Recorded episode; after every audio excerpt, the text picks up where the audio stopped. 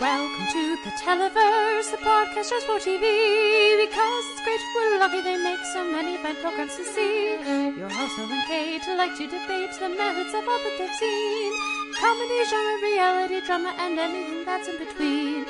Welcome to the Televerse, let's let the show. Hello and welcome to the Televerse. This is Kate Kulzick, joined as ever by Noel Kirkpatrick. Noel, how's it going this week? I am, well, it's kind of a weird situation that I can describe this in, is I am significantly better now than I was on Monday when we recorded our final segment for this week's podcast. Which is yay, because you were yeah. not seeming like things were good on Monday. No, no. Um, I've been getting over like a really bad summer cold that my person I um, traded, she was really sick last week. Um, so I got sick at the end of the weekend, and so I've been sick for most of this week, and now it's basically just mostly all in my chest, so I've got like a really bad chest cold now, um, which is fun in the middle of summer in a massive heat wave in Tacoma. It's deeply, deeply unpleasant, but it's better than being like full-on woozy sick, which is what I was for a good chunk of uh, this week. Um, so, but... I'm recovering. How are you? Like, you had Comic-Con. Yeah. So what are you doing to recover from Comic-Con? Because that's always a big experience. Uh, going immediately to a massive family reunion with like seventy to eighty of my relatives. Uh, in- oh, well, yeah, no, that's totally what you want to do. I'm sure that the um that the floor is like really like packed at your family reunion. You probably can't even buy anything from the vendors. Yeah, we're we're out on the the co- this little island off of in the middle of nowhere, off of North Carolina. So there's terrible Wi-Fi um, in the house that we're staying at, and normally it would be like awesome, a great chance to unplug. That is not helpful when you're trying to watch T V via like apps and stuff. So listeners, once again, I've seen like almost nothing. I was able to watch half-hour things. Um, but like when I, I have, I still have to finish my Bake Off review for baking show review, I should say, for this week. And until I camped out at a, a relative's house to, to finish watching it, um, I was watching about five seconds at a time before it would freeze and I would have to reload. So it's not, it's not very helpful to watch, watch shows that way, but it has been lovely to spend time with the family and, and visit and, you know, not be teaching for twelve hours. Two days a week, um, as well as other hours, other days. But I was like, wow, if you aren't teaching for the entire day, you can get a lot done. That's you can, like, that's amazing. You know, if you don't have this like job, like I was just practicing for fun. I was taking a stroll along the beach. I was going to the store just to, you know, putter around. It was very nice. Very, very nice, very relaxing. Good to, good to visit with everyone. So it's been a lovely uh, extended vacation. Just, you know, I'm super behind on my viewing. But you, knowing me, I'll be all caught up, like, creepily so by next week. So there's that. Yeah, no, it'll be deeply, deeply disturbing by when I check the rundown on Tuesday and you're like, I've watched everything for the week already. And I will be like, that is not possible. And it's yet not it healthy. So. Yeah, indeed. Um, this week in our T V news, uh, we I've been out of the loop, as people would expect, but I did see that Cloak and Dagger got renewed for the next season, so that's that's interesting, and certainly I'm behind on it, but you're caught up. You can let me know what that, what you think about that for when we get to that part of our week in T V. Um, and there's a big expose by Ronan Farrow that is poised to drop soon in The New Yorker. Um, so you, we'll see what happens with that. um, any thoughts? I mean, it's it'll be really compelling and interesting to see what what Farrow and his fellow reporters have unearthed about Les Moonves over at C B S. Um, news of the expose resulted in CBS's stock uh, falling a little bit. Um, the other thing, of course, is that this will probably play poorly for Moonves on any number of fronts, including like losing his job at C B S, potentially. I think C B S has already started an internal investigation ahead of the expose dropping, but also like in the ongoing struggle of the Redstone um, inheritance and who controls uh, American Amusements or whatever the Redstone company is called uh, when Sumner finally dies. um, Moonves was like a major player in that saga, and this was probably hurt him significantly in that regard as well.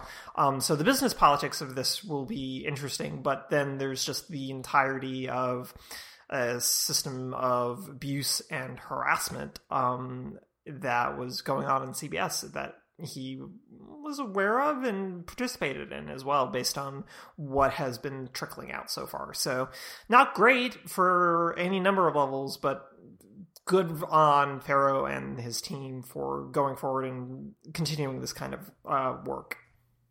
Yeah.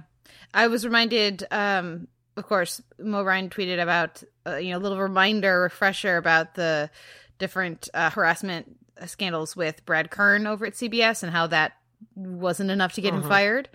Um, so this would sort of clarify that a little bit more on why that was not a deal breaker. Um, so we'll see. But I, like you said, it, it's very disheartening.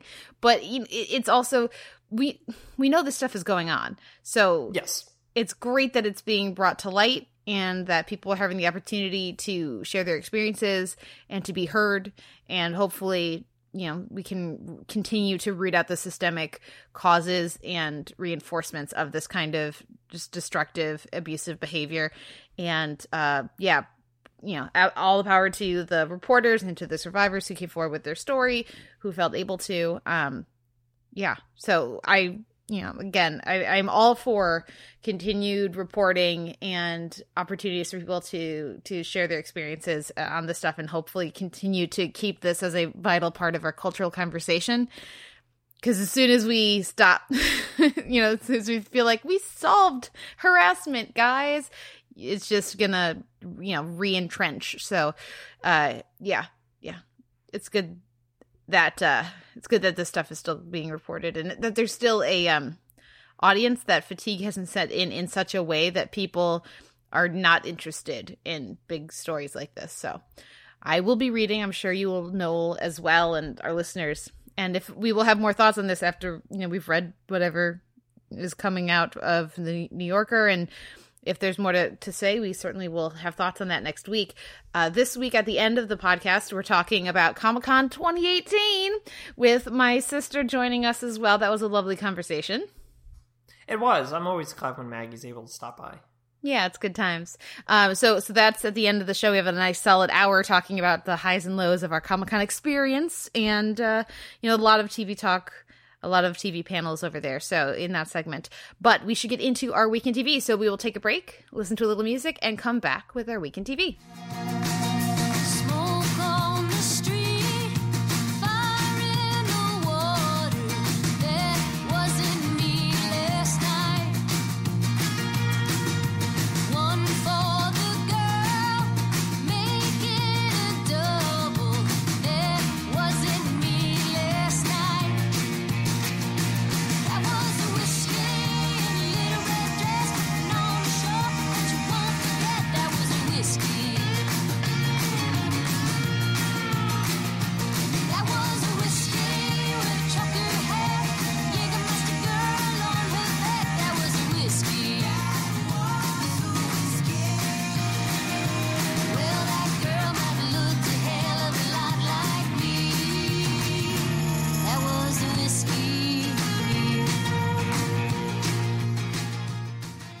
First up in our Week in T V, we have the Wynonna Earp premiere, Blood Red and Going Down, so now we can actually talk about it. Um, then, Noel, you're going to check in with Marvel's Cloak and Dagger, Backbreaker. I'm still behind, but I look forward to hearing what's going on, and hopefully a follow-up on the whole fridging. Then, Noel, you'll have a few thoughts on Elementary, Meet Your Maker. I will also have thoughts on DuckTales, The Other Bin of Scrooge McDuck, and as well as Drunk History, Halloween. Uh, then, uh, yeah, we're going to have, I'm sure, many things to say about Paid Off with Michael Torpey, which is a game show on True T V um, that, that debuted. And also we'll, we will round things out with the most dramatic of Great British Baking Show episodes, Puddings, um, from this current season five airing on P B S. And, of course, it was series three over in the U K back in twenty twelve. So Puddings, and as your note says here, and Strudel at the end of our Week in T V. So first up is Wynonna Earp, which had its premiere, uh, Blood Red and Going Down. And now you understand what I mean when I say sexy fog. Yes, uh, I mean, it needed a little bit more, like, blue lighting so that we could get a really strong, like, bisexual lighting vibe happening. Mm-hmm. Um, but, yeah, no, it was very sexy fog, but also you were very much correct in that the episode's sort of weirdly muted. Um, I kind of like that vampires are kind of a bunch of wimps. Um, mm-hmm. I think that's a nice sort of inversion of how we think about vampires, but at the same time, it made for not particularly compelling television. And as fun as it was to see people sort of be under glamour and kind of acting in sort of odd ways, it's also, we've seen them do this kind of act before where they're possessed and doing something that maybe not necessarily that they want to do, but it's humorous all the same. So it was a fine premiere, but um, I think it mostly just was supposed to be sort of a soft reintroduction of the show and get us revved up for Balshir. Balshir? Balshir? Sure. Yeah. And the I'm rev- not sure. And the revelation that Nicole has a connection to the cult, um, which I think is probably the most interesting thing out of this premiere. Um, but you had gotten an opportunity to see this, and you sort of like primed me to lower expectations, which I appreciated. So how did you feel about this now that we can talk a little bit more about it? Yeah, you see what I mean about like the exposition? It was really exposition heavy. I guess yeah. They want to make sure that it's um, accessible to people who might have been hearing, especially with such an engaged fan base. There's been a lot, at least in my corner, in my bubble of social media, there's been a lot of chatter about the return of Wynonna Earp. So maybe they just wanted to make sure it was super accessible to new new viewers who might have like heard all the buzz and wanted to check it out. But for me, that really hampered the the pace, and it also there were just like I you know I appreciate a sexy training sequence as much as the next Buffy fan. You know, like I I I am there for this. But it felt unnecessarily, like, panderingly so. Um, some some of these scenes, like the training sequence with Wynonna and Doc, um, what we were getting with with uh, Waverly and Nicole, uh, I just thought there were just a few too many overly fan servicey kind of moments for me. I feel like they did a better job of hitting those beats or being aware of of, of that in the previous season, and this just kind of tips it over the edge. So I'm hoping that, that now they will, like, it's sort of like a, thanks for getting us renewed, and then now they'll back off. But I was surprised that it left a bit of a, a sour taste in my mouth. Yeah, I'm not willing to, like, go, like, sour, sour taste, but it was definitely, it definitely wasn't what I was expecting, um, coming back from that finale, that we would do something kind of generally this light almost and mm-hmm. almost like borderline not s- silly I think is actually kind of fair yeah um sort of an episode um though I did enjoy the opening. I enjoyed like the team sort of working together um and doing all of that, but yeah it was it was it was it, yeah I think I think your framing of it as sort of a thank you is really good. I like that. It feels very much sort of like a, this is the kind of fun stuff that we can do, and now we're going to take a little break, and we're going to come back. It felt more like a preface than like a first episode almost. Yeah. Yeah. I, I do, though. I did really enjoy the opening. Yeah. It's about damn time we got some vampires. Um, and, and that level of self-awareness, that just felt so very Wynonna Earp. It felt just the right touch and level, and, and the humor I thought was really on point. But like you said, we've seen this sort of um, possessed, you know, main crew idea before, and based on a moment in the trailer for this season, I have a feeling we're going to get at least one more episode like that, where everybody's either, you know, magic roofied or glamoured or something. It because we get that shot of the guy looking at the potato, which seems very strange.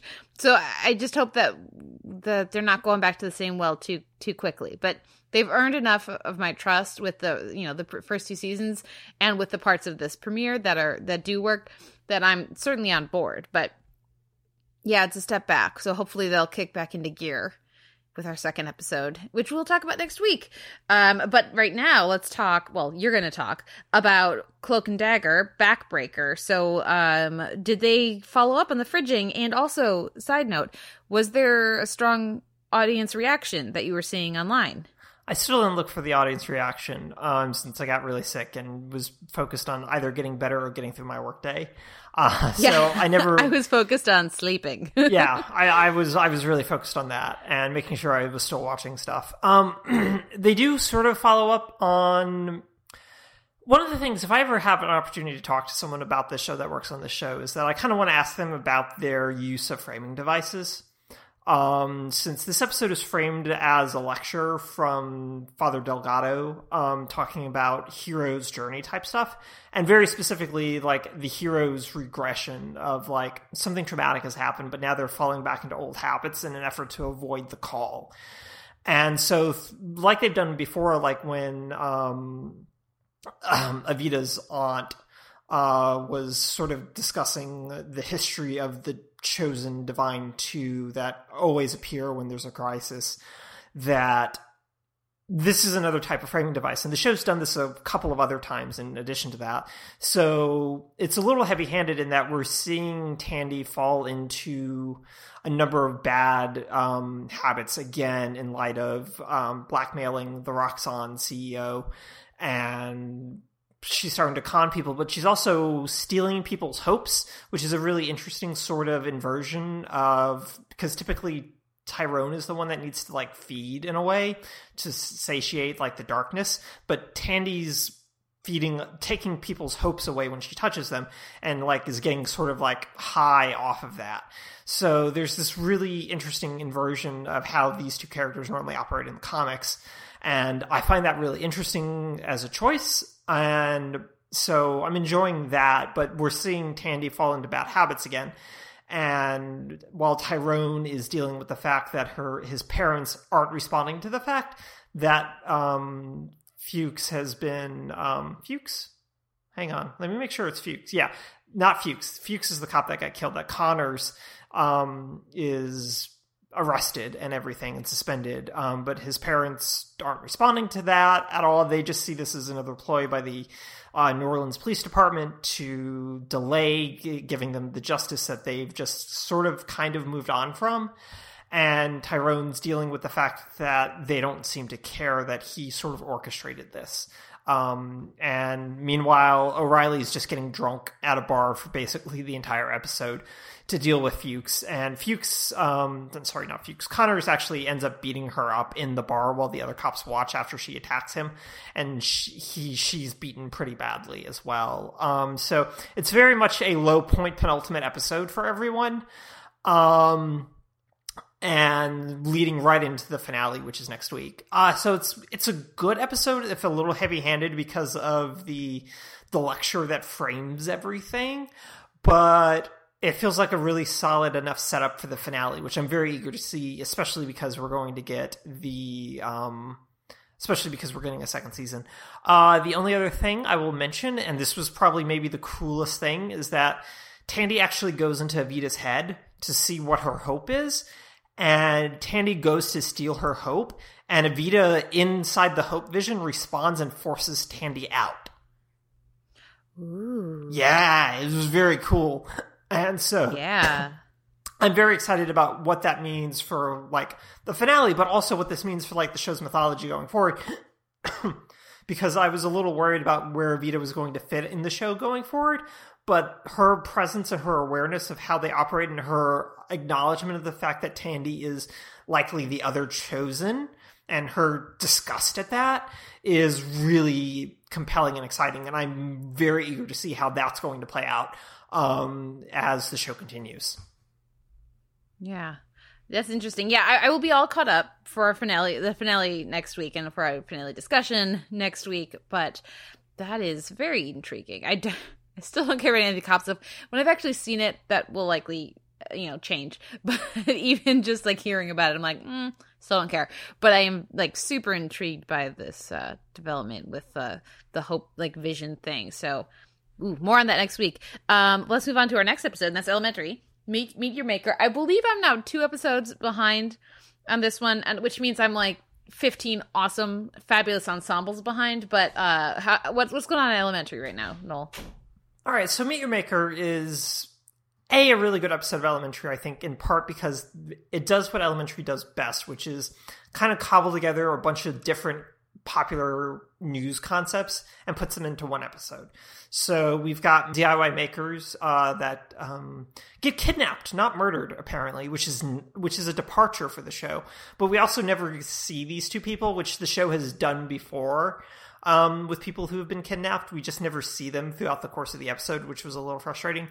But then, like, the makers get sort of connected to, like, um, incel chat rooms. So that's um, that's those folks on who complain about involuntary celibacy because th- they're not having sex, and that it's women's, it's a feminist socialist agenda that they're not having sex, and that kind of a thing gets incorporated into the narrative a little bit. Um, that's really interesting. And so there's a number of, like, really good things attached to the case that really kind of should feel a little bit, like, too disjointed, but because Elementary's in its sixth season, that they know really know what they're doing, it all sort of flows really nicely. And it's probably the most fun I've had watching a case unfold, uh, and paid, like, a massive amount of attention to um, in a little while. Uh, so I really enjoyed that aspect of it. But then the other main reason I wanted to discuss this episode is that it's another Sherlock Meadows and Marcus's life episode, which are always really enjoyable because Marcus doesn't like it when Sherlock meddles in his life.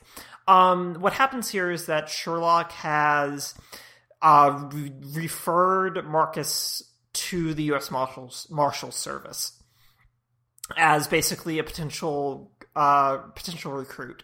Now, as the episode makes very clear, the the marshals do not recruit. They s- sort of accept applications, and the application process is pretty strenuous to become a U S marshal. And so the fact that they were rec- that they showed up at the precinct to talk to Marcus and express interest was sort of a flag. And then Sherlock explains why, which is basically the fact that the captain's going to retire at some point, and then a new captain may come in, and Marcus isn't going to maybe have access to the top-tier sort of crimes, uh, to the cases to work. Um, and if the captain leaves, then Sherlock and Joan basically have to leave as well because the captain's sponsoring them on the N Y P D.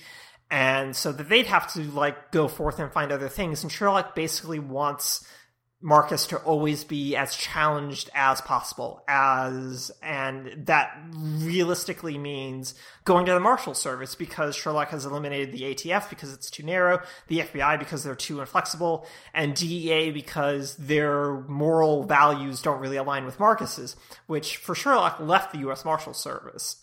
So it was a really good sort of touching type of thing, not like an aggressive sort of meddling that Sherlock has done in the past with Marcus. And that kind of softer approach leads Marcus to actually apply for the marshals. And within six months, he could be potentially going to down to Georgia to receive his marshals training. And so even Marcus's girlfriend, who we haven't seen in, like, I want to say two seasons, um, appears to have a discussion about whether or not she'd go with him. And so it's one of those really kind of quiet character moments of character subplots for the show that they don't do often with Marcus, but when they do, they tend, tend, tend to nail it. And they nail it again here. And um, it's a really nice sort of moment and shows just how far, like, Marcus and Sherlock have sort of come in their friendship. So that was the main reason I wanted to highlight it, was the really good Marcus stuff. Even though I don't for a second think that Marcus is leaving the show, um, because I think that the dynamics and everything are too well established at this point, even if they do have a seventh season forthcoming. Um, who knows? But I think it's a really, if they are going to write Marcus out, this is a good way to do it. Now remind me, do we actually know they've been renewed for a seventh season? Yes, they have. Oh, okay. Yeah, surprisingly, they got picked up for a seventh season. So even though they're burning off basically an entire, like, an eighteen-episode season in the summer right now. But yeah, they got picked up for a seventh. That's so weird. Okay. I mean, like, yay, don't get me wrong, but it's so weird. Um, yeah, okay, well, I look forward to catching up with that one then. Like you say, those Marcus episodes always seem to be fun. And I, I do appreciate that this is a show unlike other versions of Sherlock Holmes stories that does actually value Sherlock's relationships with people who aren't Watson and maybe his brother, and, and, and it feels much more genuine and less like you know, keeping a pet. And there's a sense, there is still a sense of of Sherlock keeping keeping pets with these detectives, but it's it's he, it's an instinct he's aware of and fighting against, I guess, you know, um, which makes it much more endearing and much more uh, relatable than than uh, other more smug and smarmy versions of the character. So uh, that is all the shade I will throw at Sherlock right now. Um, any other Elementary thoughts, or is it time for DuckTales? No, it's time to DuckTales. Since I talked about it and was coughing up a small lung, uh, why don't you tell me how you felt about the other bin of Scrooge McDuck? Uh, it was so fun. I really like this one. And again, it's a it's another Webby episode. It's another uh, Lena episode. Just Catherine Tate is just having so much fun in this. I liked the, the twist with uh, the tenderfoot, who's like Gavin or whatever his name was. Uh, that was delightful. And again, another really distinct uh, Huey, Dewey, and Louie subplot that I appreciated, differentiating the three of them. Uh, I, yeah, it was it was good. It, it moved well, and it brought the number one dime to a head, like that tension, in a really effective way. And then it allows for a straight-on heel turn from Lena, because she's not Lena, she's Magica now, uh, that I look forward to seeing the show explore. So, you know, we'll see what's next. But Uh, they certainly, having her make that choice, Lena, to to come clean, which took too long, but at least they got there, you know. Uh, what was uh, something I certainly appreciated, and now it lets us have however many episodes this arc is going to be, where it's really Magica instead of Lena. And then, based on how well they've been dealing with both of those characters so far, I think there's likely very good stuff headed our way. What did you think? Yeah, I really liked the episode as well. Um, I like this idea that Scrooge has like this whole sort of two... He has this Raiders of the Lost Ark warehouse beneath the mansion, which is just the best idea and the worst possible idea, which I'm sure that the show is going to exploit later on, um, because there's too many dangerous things down... There's a unicorn. There's a bloodthirsty unicorn down there, and a dragon. um, so I feel like there's a number of things that will kind of come to the forefront. I really, really liked Lena Uh, nightmare scenario that played out for us as yeah. a result of the evil Dreamcatcher. That entire sequence was really well done, in part because of, as it worked as a manifestation of her fears, but also as the fact that it was a very good fake out, because while they laid the seed for that Dreamcatcher thing, you kind of forgotten about it initially, and that whole sequence plays really smoothly. Um, down to the fact that the number one dime is surrounded by a very well-grooved um, circle where Scrooge paces around it, which is a really mm. good callback. And so that you just think that this is a natural thing that's happening. And so it's a really good sort of um, way to really force Lena to begin to confess before Magica possesses her. And while I'm very miffed that we're having to take a break um, of over the next couple episodes before we get to the finale, which I'm really hoping deals with this. Um, at the same time, next week's episode has Sky Pirates from Tailspin, and now Tailspin is canon, Kate. I'm losing my mind. But yeah, so it was a really good episode, and the Bigfoot con was a really decent sort of distraction subplot. I would have been fine without it, but it was it was fun, and I really enjoyed Louis trying to face off against another, like, scammer.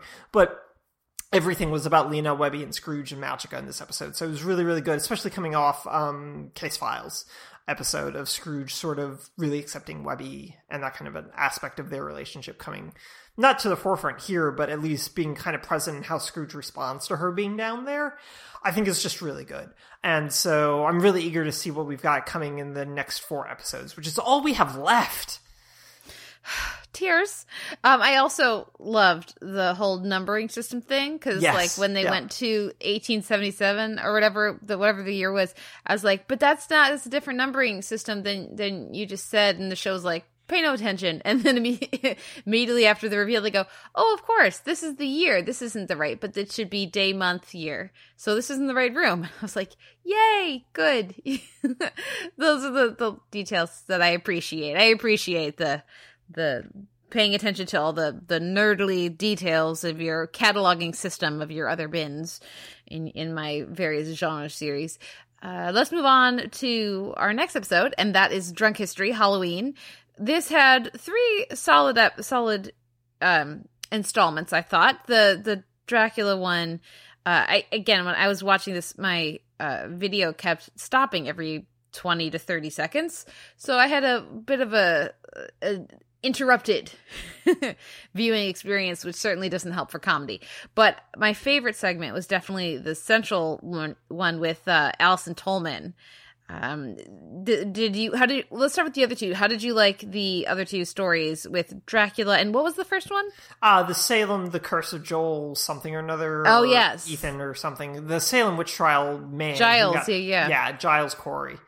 Um, so the Giles Corey one was fine. I don't think that, uh, Joel McHale is necessarily a good fit for this show. He doesn't seem super comfortable with it, at least within this segment. Um, so that one was fine.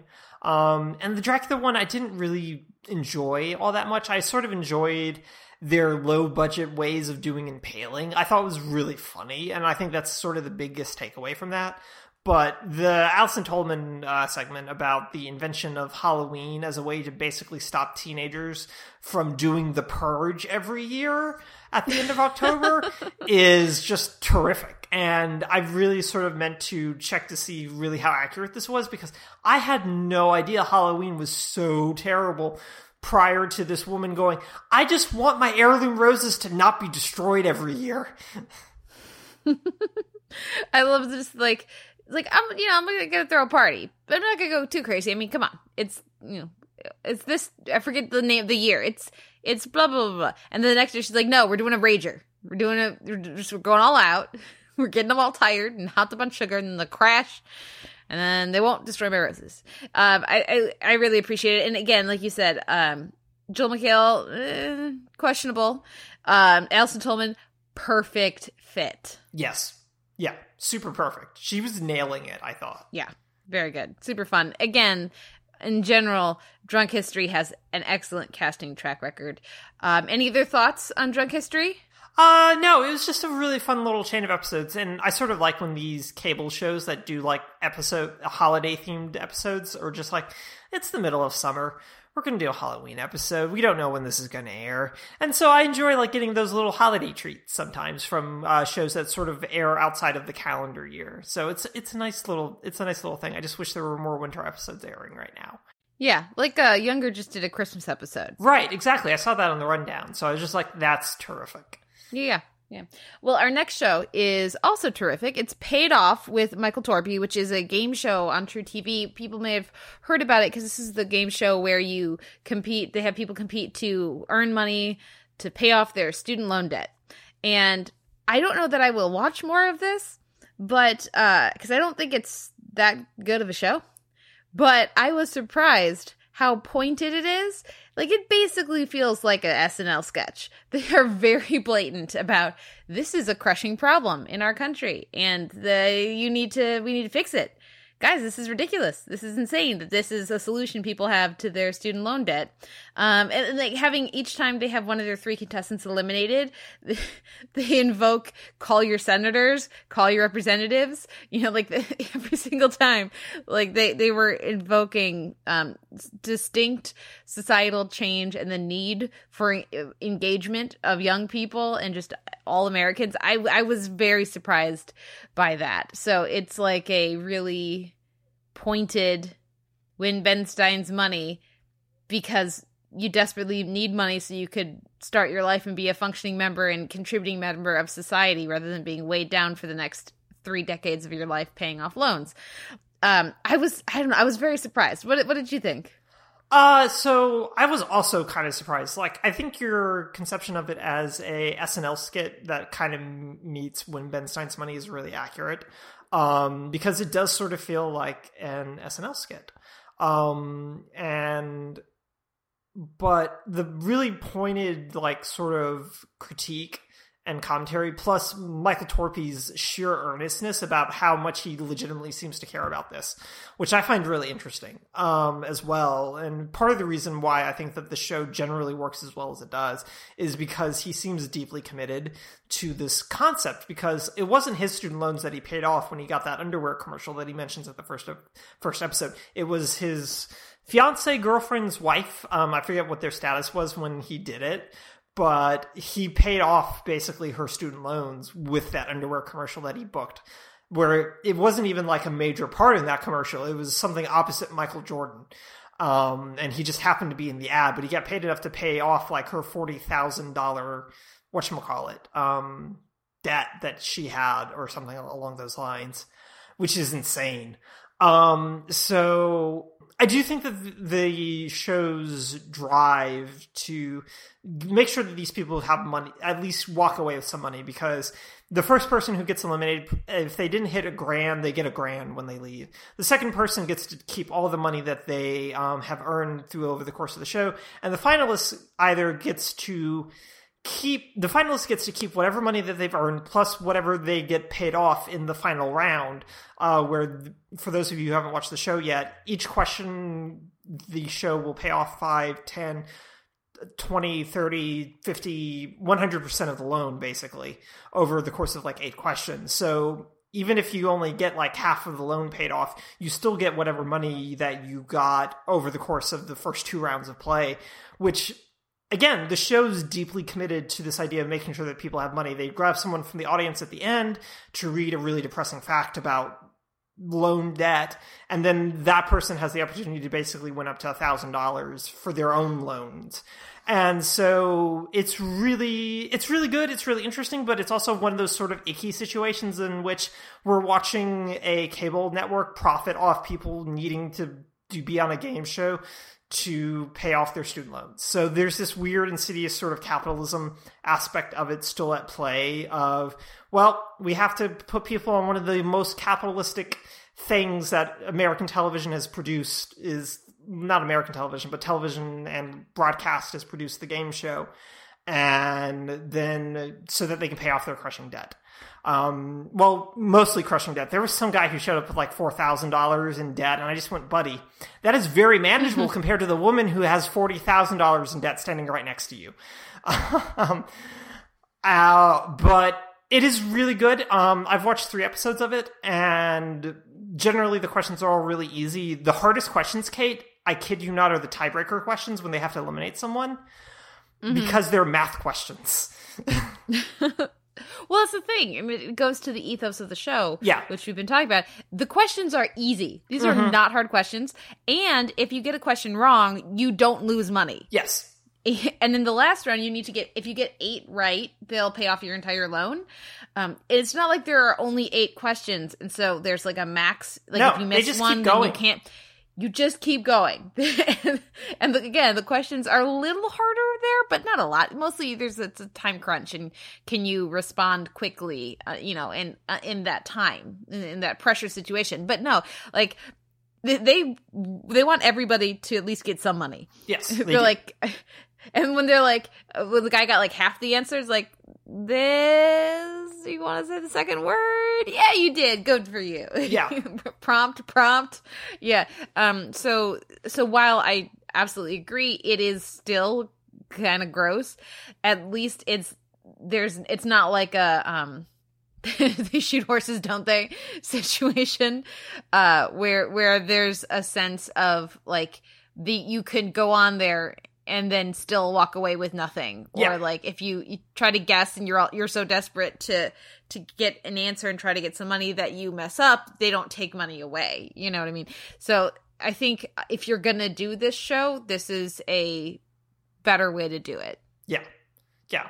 And I mean, there's nothing like really particularly revolutionary within like the format. I think like the biggest thing no. that they have is the I knew that card, which is, I think, very clever. And I really like that as like a mechanic for the game, um especially like in the second episode I watched, everyone got a question wrong, and then the guy who had the I knew that card, which allows them to say I knew that and still get the money, um mm-hmm. even if they get it wrong, or even if they don't buzz in, they can say that they knew that, no questions asked, and they get the money. And the guy got the question wrong, and then after everyone else had gotten it wrong, he said I knew that and got the two hundred dollars anyway. So it was really clever. Um, but I like that as a kind of game mechanic for the show as well, because it also fits with the ethos of, well, I'm going to earn an extra two hundred dollars because I got this question in the first round correct, and I got this card that allows me to earn a free two hundred dollars, basically. So it's really, it's it's cool. It's cool. Yeah.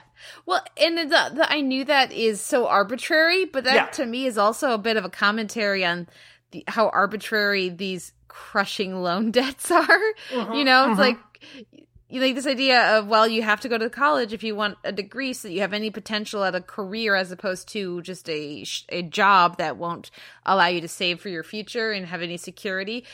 Okay, did you happen to get, like, when I was in grad school, um, when I was going from undergrad to grad school, the the budget was getting cut so severely um, by the state of Illinois, like the amount of funding that the state gave the public universities. Uh, they were putting people on furloughs.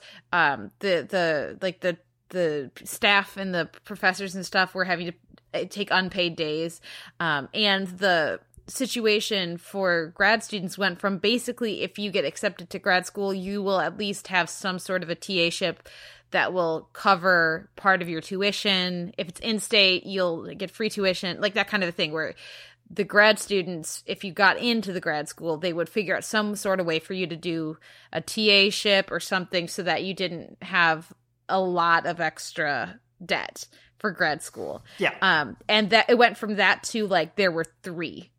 And if I hadn't gotten a T A-ship, or if I actually, I was, I worked I T. If I, if I hadn't gotten an assistantship, I was very strongly considering just not going to grad school because I couldn't afford it. Right. And I wasn't, and as go, as a musician, I wasn't going to take out like tens of thousands of dollars of debt going into a field that pays so little. And I don't know if I would have gotten on the trajectory I'm on now if I hadn't, because I got way better in grad school. You know what I mean? So yeah. like the, the arbitrary nature of so much of our current education system, and, and who has access to those things, and, and who, you know, who's going to have their entire life just de- put decades behind where they would be because of student debt, um, is reflected t- for me in the, hey, I knew that. Hmm.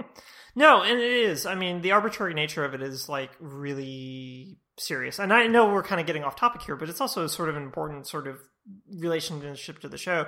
I mean, like, I am extraordinarily lucky in that I went to college in Georgia, so as a Georgia resident, I had access to the Hope Scholarship before it got really stringent and cut, um, which meant that for my final two years of college, uh, because I went to a public uh, institution, Um, my tuition was covered by the state. Um, I just had to pay the fees, basically, and cover my books.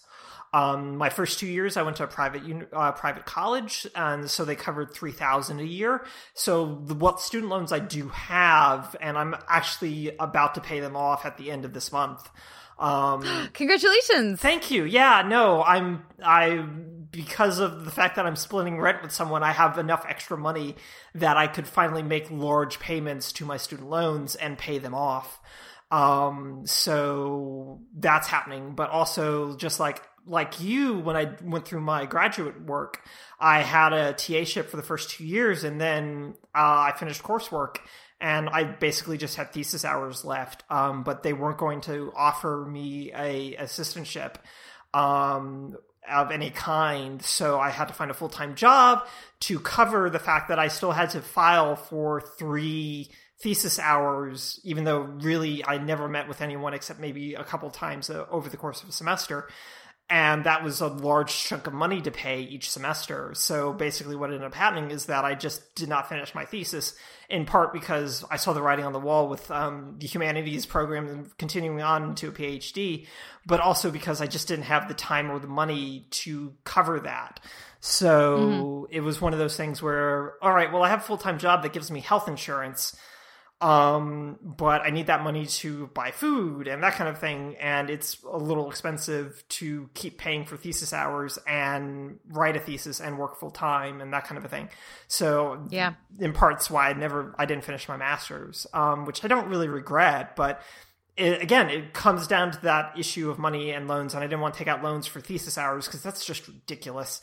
Um, So it was one of the reasons why, like, I was attracted to the show after I saw it being promoted, and then I was really surprised when I enjoyed it.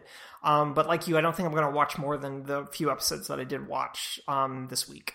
But it's good. I, th- I think people should check it out. If you have True T V in your cable package, um, it's the first three episodes are available on demand, and they're all really easy. The third episode uh, has teachers on um, who all have a significant amount of debt um, as educators, and Torpey gets jokingly indignant about the fact that teachers have massive amounts of debt, which is ridiculous. Mm-hmm. So going into that high paid field of teaching. Yeah, yeah. no, uh, in grad school, I should have been practicing four hours a day.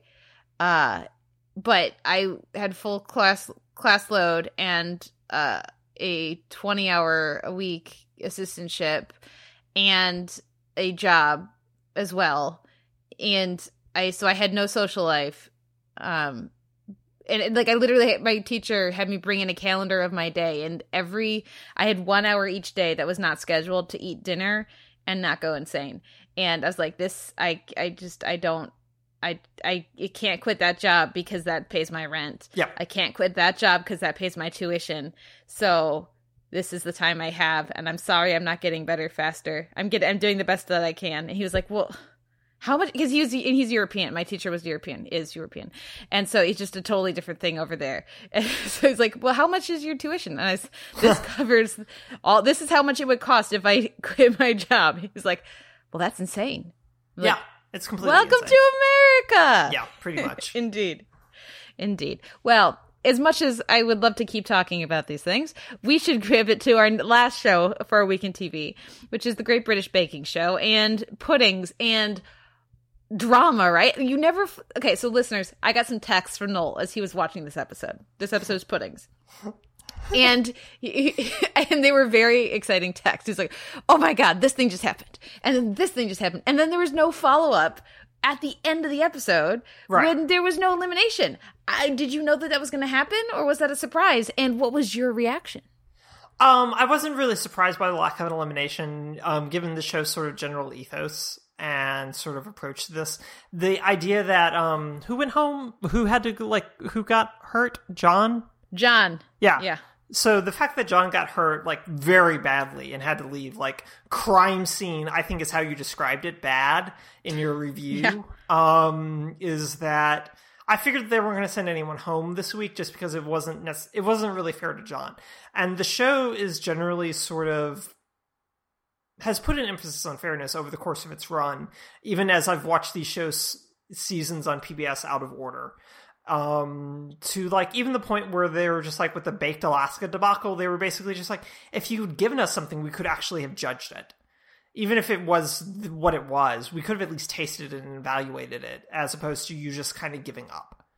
And so the fact that they made a decision not to eliminate someone this week, but do a double elimination next week, I think generally fits within the tenor of the show.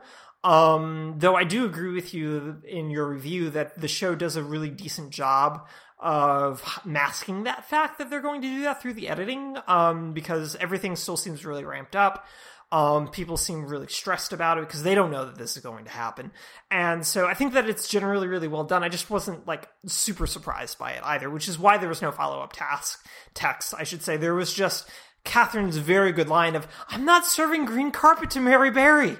And it's the best word. Those are the best words anyone has ever uttered in that sequence ever. It's just so good. It's so good. And Catherine's, I love that she does not care about Paul. Yeah, no, because you know, kind of fuck Paul, like you kind of wrote in your review, kind of fuck Paul a little bit. Um, yeah. And especially in this episode. So I think it's a really good episode, though my one big question that I wanted to ask you over text, but wanted to hold back on until we discussed it was, I don't think a strudel's a pudding at all. It's a pastry, and I'm very confused by the fact that it was included in this. Can you please explain this to me? I can, at least a little bit. First of all, strudel was just such a dastardly challenge. I was enjoying Mary enjoying how hard God, the challenge she was, was. She was like a she was like a supervillain in her like sheer delight in how much pain they were about to suffer. And I've never seen Mary Berry oh, like totally. that before. Yeah, and watching like her, they never show Mary and Paul like reacting to people's bakes while they're mid-process. Yeah. But they did this episode. They're like, yeah, they're doing this and they're doing this, and I don't know if that's going to work over there, but I'm really intrigued. You know, like, that. that's how you knew that it was, like, a serious bake, a serious situation. Um, but the, the explanation that one of the commenters gave, or several of the commenters gave over at the A V Club and on my review, was that a pudding is a dessert, usually, though obviously they had some savory strudels, where it is wrapped and cooked, like kind of like a sausage or something, you know? So like a pudding, like the, the, the wrapped up and boiled kind of cake thing, right? Right. Right. And so this is like, it's encased. So the strudel, like I also would, to me, it's a pastry, but it's that idea of being wrapped is how they're getting around that. But the trouble is that pudding as a term has also just come to mean like any dessert, or like right. the dessert course is pudding, you know? Uh, so, so it's, it's those kind of sauce, self-saucing kind of puddings, or the, like the little mini cake things. Right. Yeah. And then the second, but then like, but then how does that apply to this, the technical challenge, the queen of puddings, which is custard, jam, and meringue, and in no way boiled. They like bake it in a dish in the oven. How is that at all encased? Like, right. I don't, I don't understand. I feel like that is just like queen of puddings as in like queen of desserts, you know? So apparently in a previous season, there was like a brief explainer on the different terms that, uh, so that's why there isn't one here, because they had already done that a different season, or maybe they did it a later season. I don't know. But I was certainly confused and just decided to just go with it.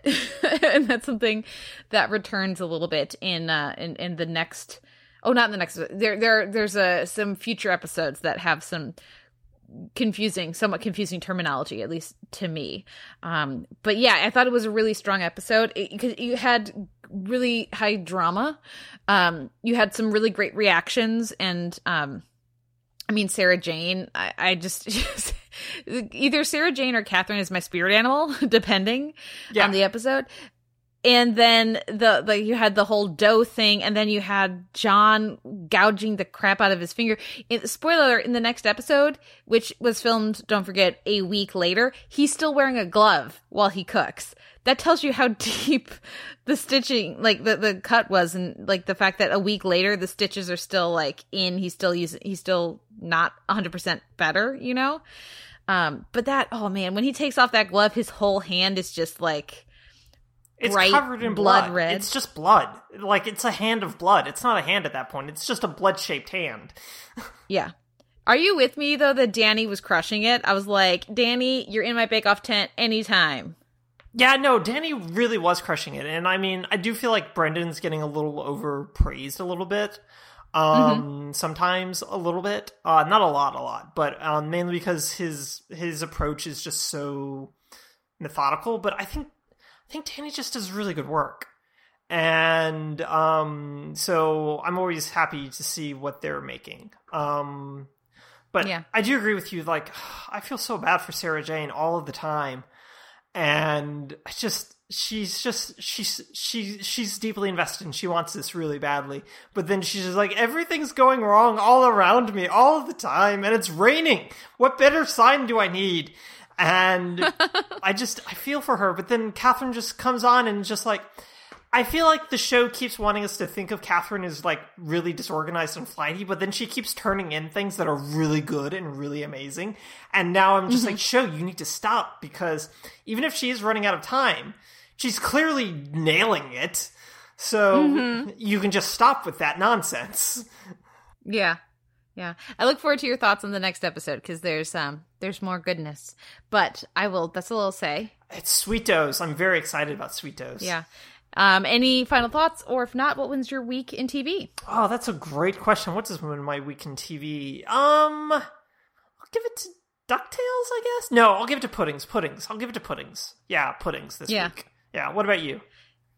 Yeah, I was like Baking Show or DuckTales. So you give it to Baking Show, Great British Baking Show. I'll give it to DuckTales. The other band is Scrooge McDuck, just for Catherine Tate cackling, which is always going to be something I enjoy. So uh, yeah, another fun week in T V, however truncated for me. Um, now we will take a break, listen to a little music, and come back with our wrap-up of San Diego Comic-Con twenty eighteen and everything that myself and my sister saw and experienced and all of the good fun times that were had. So we'll take we'll be right back after this.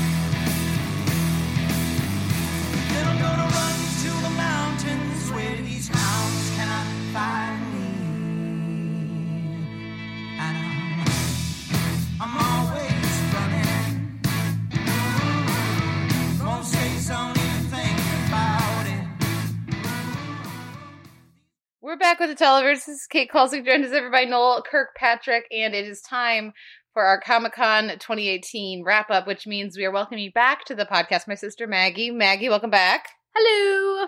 Very glad that you could join us to Thank talk about a, a what, is, what was a, it was a good Comic-Con this year. It was a very good Comic-Con this year. We had a good time. So, uh, Noel, as the person who didn't go to Comic-Con, uh, I'm going to just hand the reins over to you, and you can ask us stuff, and then we'll talk about, you know, how it went, what we thought.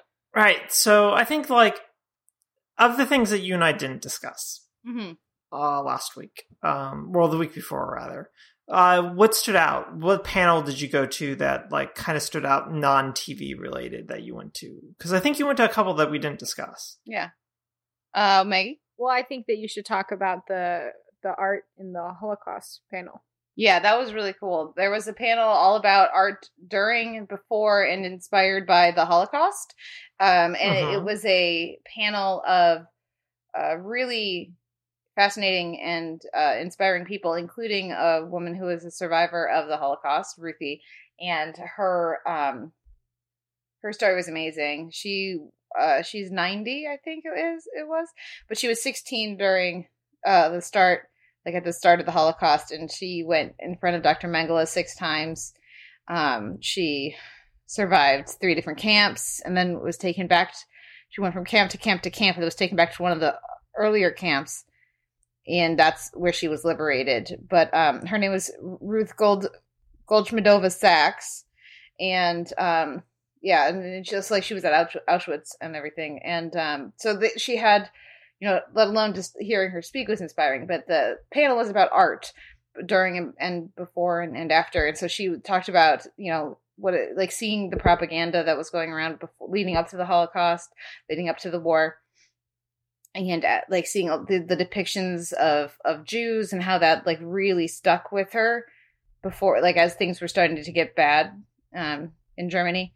And then she like would, she made art while she was in the camps, like so she had like figurines and and different things she made out of clay and and so they they had pictures of that that they put up and and then so that was really neat. But there was also several panelists who were like a generation away uh from family members who were survivors who talked about people that that they knew uh that they had connections to and their stories, and they talked about um there's this I, you know I, I tweeted it I don't remember I don't have it in front of me though, this uh, comic, early comic artist um, who was one of the children who escaped via the Kinder Transport, which was, mm-hmm. and, and also created like a early Latina uh, comic character, comic book character, which, which was also separately really cool. So she's like this early woman in comic art. Um, and she also was, you know, escaped the Holocaust too. So it was like all like, you know, she had a fascinating life. Must have had a fascinating life. Um, so, uh, so yeah, it was it was really neat. It was a it was a pretty decently big room, not one of the biggest, but it was packed. There was a line at the door. Maggie went to get some art from the floor, and we just figured she'd be able to, to like, come right in at, around the time, because it was like, who's going to be at a, a Holocaust art yeah, panel at Comic-Con? We thought it was going to be a straight walk-in. And the know. answer was a lot of people. Yeah, a lot of people. And the other thing that was neat was that the whole room emptied out at the end. So that meant that it's not like people were camping for a different panel. They were all there for that panel. Mm-hmm. And um, it was it was a really, it was a really great panel. Hopefully Comic-Con will bring it back next year, because clearly there's demand. Um, yeah.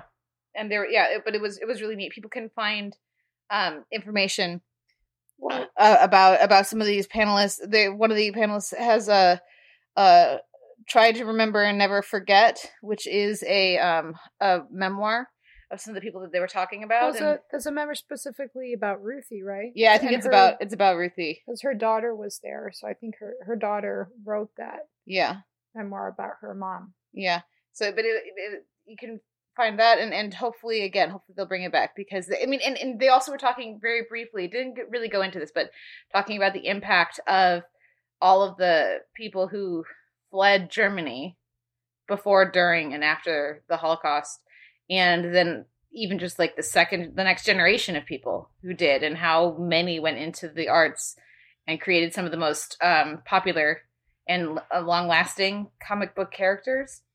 Um, it's just the number of refugees and immigrants that were heavily involved in the creation of, like, Superman, for example, and Spider-Man, and the, you know, like, everyone, all the ones that are making billions of dollars today.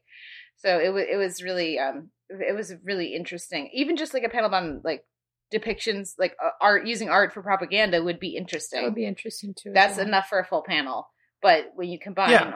in the other stuff with the, um, the survivors, and the, the like they talked about a woman who uh, was very young but was a, an artist, and Mengele needed somebody who could draw, who could shade tone. skin tones really well, and he didn't have anyone, so she worked for him um, so that she and her mom would be spared from the gas chambers.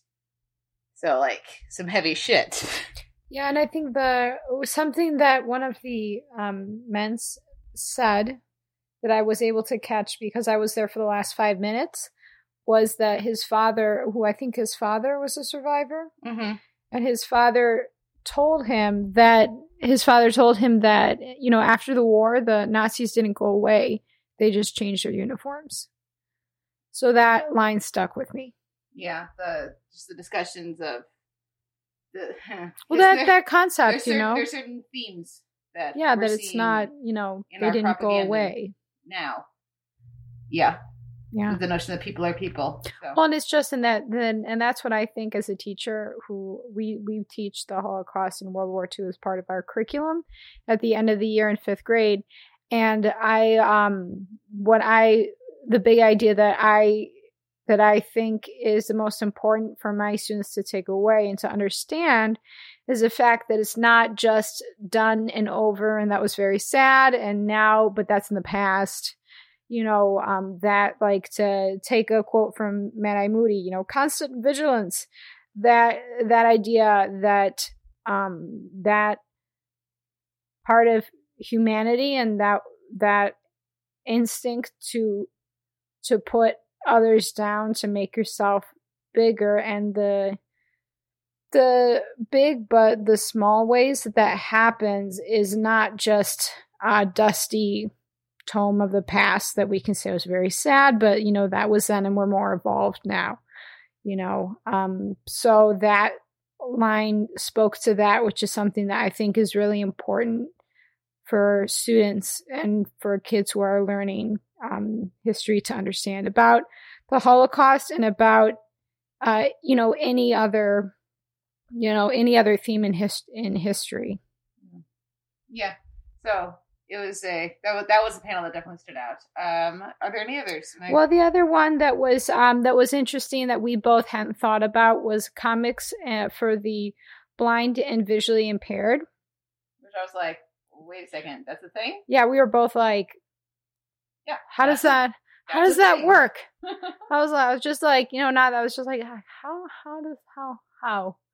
You know, um, so that was really interesting. So they have basically the process is seems like it's they're basically you take a comic and you have it as a, kind of like an audiobook. So they have showed us two different formats and ways of doing that. One, and I think it would depend on how text heavy it is, right? So in the first sample that they showed us, they had a comic that was, they just ha- read the words out loud. But it was very text heavy. And I think it was just one person speaking. Mm-hmm. And in the second one that they showed us, the pacing was slower. And so I wondered if that was more for like younger children. Um, but the pacing of the, the rate of the voice was a little bit slower, and it was the person, like the, the person was describing what was ha- and narrating, acting as, as a narrator for text that was not there. And then different voices for the different, for like different voice actors for different characters. So the, and they just, um, and a line from that as well that stood out as we were leaving was that one of the panelists said that, gosh, he said, The the more the visually independent, no, no, I'm sorry. The more the visually impaired have independent access to more stories, the bigger their world becomes. So that idea of um, them being given independent access to broaden, you know, their own worldview and experience in the world. So um, I, that was another one that neither of us had, had thought about, um, but that was new to us, so that was interesting to learn about. Yeah, and you know, like listening to them talk about uh, involving creators in, in that process, and how some comic creators then they find out that this is a thing, and they're like, oh, well, then I'm going to write the narration. I'm going to write what it is, and that's part of the creative process as well. Whereas with movies, some writers are like, okay, you you do that. But like, and the collaboration then between the writer and the artist, and then how are you going to translate that? It was in such a visual medium. How are you going to translate like the work of people who really use the frame? How do you capture mo- yeah. motion? How do you capture snapshot? Um, so it was it was neat, but it's this idea of, of, of finding a way to kind of convert the stories and comics into audio dramas. And and making sure, giving like that idea of giving a sh- again giving access to the shared mythology of our time for those who are visually impaired. It was it was it was a neat panel. And again, that's one of the great things about Comic-Con is that yes, there's all the big tentpole stuff. Yes, the W B did their crazy big Hall H presentation, and they showed the, some footage from the Wonder Woman sequel and all that stuff. But there's also a panel about the Holocaust and a panel about um, you know, access for, for those who are visually impaired to written comics. You know, it, it, there's all sorts of stuff going on at, at Comic-Con. You just have to be curious and you can find it. So, so it, those were two of the ones that were non-T V related that we had fun with. Yeah. Yeah, no, that sounds really great. And your point that you wrapped up with, I think is really important, since so much of it is about the big tentpole type pop culture stuff, whether it's a massive Janet meetup, mm-hmm. or the Hall H stuff. Was there a massive Janet meetup? I want to see the pictures.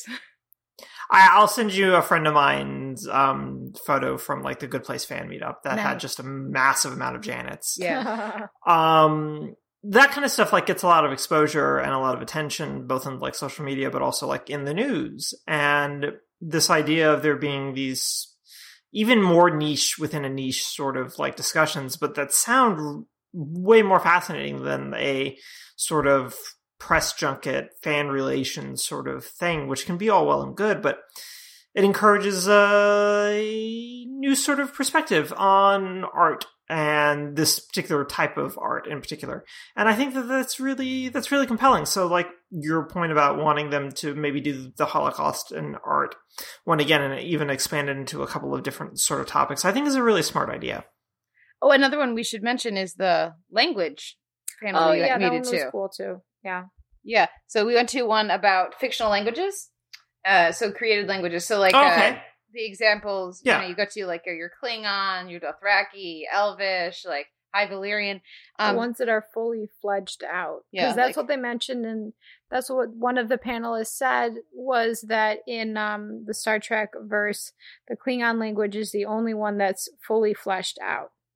There's, yeah, because there's there's words of Vulcan, there's words in Romulan and such, but there isn't like a full like grammar and syntax and history and, you know, for those languages the way that there is is for Klingon, which I wouldn't have thought about. I just know that Klingons are real popular, but that explains then why, because yeah, you can because actually it, learn yeah. it yeah. in a way you can't those other languages. So that panel they had, um, I don't know who the I don't remember who the moderator was, though they did a good job.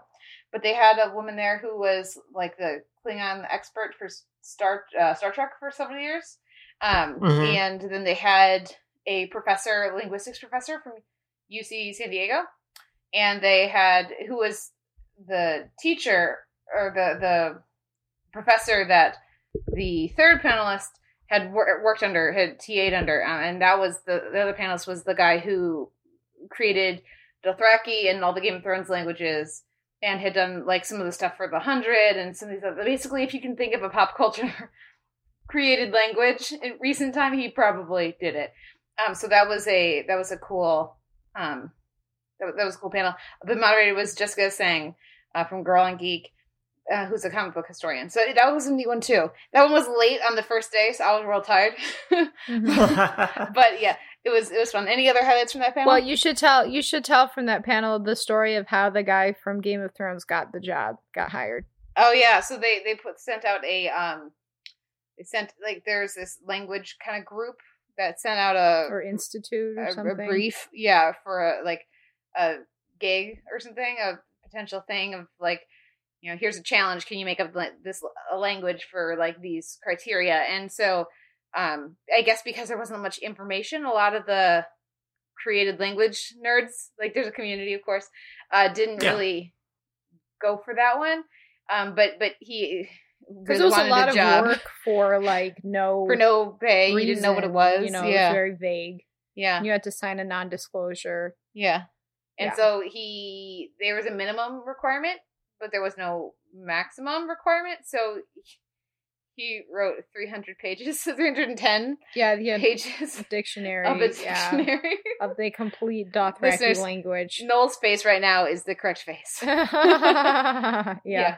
Um. So that was that was really interesting. That was fun. Uh, yeah, it was. You know, so like it's like a good thing that they hired him. Yeah. Imagine writing three hundred pages of dictionary and then you don't get the job. That's that would be terrible. That would be bad. I'd be very upset if I was that guy. Yeah. Anyway, so that was fun. Um. Yeah. That was a good one too. Were there any other like that, or those were the three that we hit? We hit a, a lot, lot of T V, of like non-tradish, of non just like a T V show panel.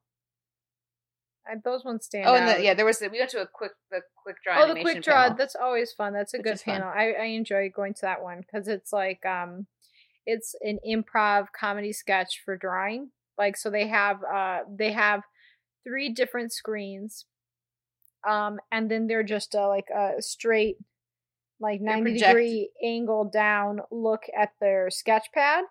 And then they throw out, um, they throw out, uh, you know, prompts and the drawers have to, the cartoonists have to respond to them and they play different games and everything. Um, do we want to? No, it's, we'll, we can leave it there. Leave it there. Okay. Yeah. We aren't, you're not allowed to take pictures of their art. Um, sure, but I that did makes have sense. A favorite though. Yeah. It was a clear. But there was there were some there were some good ones. They were all good. There's some some very memorable ones. That one last year and this year very politically charged. Yeah, and uh, yeah, that was satisfying, a very satisfying way. Yeah, um, and that's where we'll leave that one. And they're just so talented. So it's yeah. it's cool. It's so cool to see them make like make these these comedic images come to life. Instantly with, with just, just pen strokes, just a couple pen strokes, you know, um, for them to be able to see the, to understand the space that well and the shapes is, yeah, is, is really cool. So I have a lot of respect for, for people who are, who are talented at that. Yeah. Cause goodness knows I'm not, I can't do that. Yeah, no, I'm the same way. I can't even draw a straight line with a ruler. So yeah, forget yep. it. Yep. Yep. Um, so did you guys make your way to any uh, panels for, like, forthcoming shows or new shows? We did. we did. Hi, oh, should we okay. start with the good or start with the bad? Start with the, start with the good. Start with the bad. Start with the bad. Okay, all right. So we wanted to make sure we got in for the Craziest Girlfriend panel. And we did. Um, and it was good that we got there early because it was like completely full. Um, and there were definitely people who didn't get in who wanted to get in for that one. But that meant that we sat through the pilot for the new Magnum P I reboot. Oh, my God. Oh, boy. It was making – I was angry. I was angry sitting there and watching it. It was offensive. It was it was it was bad. Um, so you'll be shocked to hear that they've made Higgins a sexy British lady. Um, and who's, shocked, who's former M I six, of course. So that way she can be imperiled and then surprise everybody by knowing karate. I guess I don't know martial arts and beating up, even though she's tiny, beating up two big goons. Um, yeah. Uh, she actually that actor is good. Perdita Weeks, oh, well, Perdita something, yeah. yeah. Um, so she actually gets a few good things out of the character, which speaks to the actor. Mm-hmm. The writing's not good. Um, they have uh, Zachary Knighton as as the the the guy who the friend who has all the criminal connections, and I'm like, yeah. he was funny. He was the best part Knighton, about that. I don't believe you're in the part of the criminal underworld. No, you don't know everybody. Mm. Uh, yeah, but he was charming and of yeah, course very good on the panel. The, the best part of that, yeah, of that pilot. Though he was the only good, good part, part about that, just that period. Part. Yeah, done. It was the not only good, good part. There were some good explosions. Uh, and the scenery is beautiful. So I was just trying to focus Hawaii. on that. Oh, it's so, Hawaii, so yeah, yeah. yeah. The the other friend who has the hell, who's got the chopper. He there's potential for that character to be fun. But he doesn't really get anything to do. No, yeah, they just they didn't give him anything to do. Yeah, the guy doing Magnum P I, uh, Jay Hern- Hernandez. Hernandez. Yeah, he is. He's a decent actor. The thing I've seen, I've liked him in things I've seen him in, um, but there's I just do not like his Magnum, and it's it's this combination of. But uh, I feel like that's performance. What they want him to do. Oh yeah, do, no, though. He's absolutely doing you know what, what I they mean? Want. Exactly. So I, I don't feel that that's his it's, fault. I feel like that's the show's fault. Yeah, it's very smug. It's oh my god! Very, mm-hmm. oh. Uh, ha- like he's too cool. Magnum P I is not cool. He is. He's a dork. He's a super dork, and that's yes, like true. The whole point. That's why it works. Um, and then he does cool things, but he's like a charming doofus. Um, yeah. This show wants him to be cool. Well, you the fir- from the very first shot that you see him. For the first time, I instantly reacted. Oh, I don't like him. Yes, I, okay. I don't. I yes. do not. I do not like him. Um, because just in the the stance and the angle of the camera. You, now the angle of the camera is down, tilted up, so you have to look up yeah, at him. And he it's is, a very adoring pose. Yes, exactly. Shot. I should say um, not pose. Shot. I'm like, forget this. Yeah. I don't think so. And yeah. the whole pilot is, I will say my, the, the part, there were so many things that I hated about this pilot. The worst part for me, the part that I found the most offensive of all the really crappy stuff that was in there and was that. Listeners, there's a lot. There's, there's the part where, where he explains to the kid whose dad just died about how his dad died. When he was little, and he coped with it by watching baseball, playing baseball, by playing baseball. So here's a baseball cap, kid, to a child who that we never had no interaction with, and there's been no relate. It's not like they had a relationship whatsoever. They never even were in the same like. They never even spoke. Not, never had a scene. scene. Yeah, and, and there's no sense that this kid's dad liked baseball or the kid liked baseball. But, you know, Magnum P I, Magnum, his da- he liked baseball and his dad liked baseball. So here's the baseball so cap. He stopped crying. Stop being played. Sad now that your dad yeah. died today. The one he literally said he that, stopped crying when he started playing baseball. Yeah. So so that that's what the level we're talking about here. So what was the most anyway, offensive the scene being, for you? So the most, the, most the, the worst part was, uh, the well, okay, so all of the, well, all the people on there are, of course, super fit and beautiful and, like, Yeah. like in perfect shape. The women are um are impossibly uh skinny, tiny, and yeah. and just really and ripped. fit, yeah, ripped out, like really, yeah. really fit, fit, fit, fit, slender yoga body, just fine. That's like you know no whatever, that's fine. But then the one time you, you get the the the like morgue the, the, the yeah the attendant the coroner or, the, or, or the something Emmy like or, that the Emmy or whatever yeah who's is, very unprofessional uh like a normal looking woman or person and but well she's T V normal in person you know she's like I'm sure she is like two percent body fat and gorgeous yeah but so she's whatever so the first like like normal person woman that you the only one you see on screen and like the first words out of her mouth is he brought her donuts to bribe her and she calls herself fat like you think I need more more weight yeah and then she goes oh, I shouldn't say that or something like that no but not, no she didn't even she, no yeah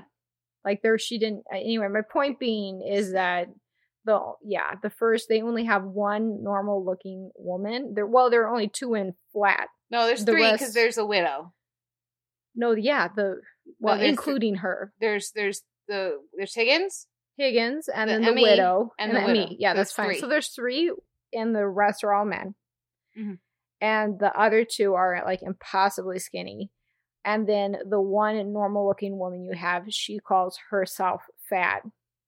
That's the first thing that comes out of her mouth. I'm like, wow. Yep. Wow. Anyways, coming on C B S. Um, th- I was gonna. I thought you were gonna say. A lot of people enjoyed it. But, I thought you were um, gonna say the worst part was that the guy, people around us really liked it. Oh yeah, the room was like. I was like, and then they had. But uh, wait, we're gonna t- say our favorite thing in the Q and A though. We were okay, but I'm just gonna say they had this this stupid stupid joke. Where, like, he's running around and then he stops in a close-up shot of dog poo. And, and then like, they cut to right, his face for the reaction of, wah, wah. I'm like, and then right as that happens, like, the split second that happens, my thought is, like, wow, who would think that is funny? And then the guy next to me just starts, like, guffawing until he loses it. I'm like, well, obviously that guy. That's who would That's who. And, yeah. It was not funny. Yeah, what I tweeted was, I thought the show was terrible. But clearly it has a, it has an audience because people sure. were very excited about it. Like, we didn't think there'd be anybody there for the Magnum P I screening. No. It was very full. For There were a lot of people who were sit, sitting through, but there were a lot of people who were there just for Magnum. There were some people cosplaying. There were some people, um, yeah, they're just very enthusiastic. The Our favorite question, though. I think this was really, the Q and A, this I'm going to turn really this over funny. No, you go you. ahead. You can tell it. So the panel, um, they're making a big deal about this being a show about veterans and that telling positive, happy stories about veterans and, and positive, well, positive, positive veteran, veteran, veteran, veteran. The lead's brother, yeah, is, is a veteran of uh, who just retired after like twenty-two years of service. Um, so I think it's, I think it's sincere. I don't it is sincere. It, I think it was very sincere by the on behalf of the the panelists. Um, but they also know it's an angle they can play. Yeah, I'm more cynical than you are about that. That's true. Yeah, that's. But I think both. But yeah, um, it's not true. Insincere. But like they, and it's they they. said, you know, they were, they were hitting that note hard. The producers and the showrunner um, were hitting that note hard. So then it was entertaining to us when a person came up to the to the Q and A and uh, introduced himself as like a sergeant or a he staff sergeant. sergeant. Yeah, and recently, um, I think recently out of the military, maybe still serving. Maybe, I don't remember. And what did he ask, Maggie? No, you remember the wording better. You I oh, it. okay.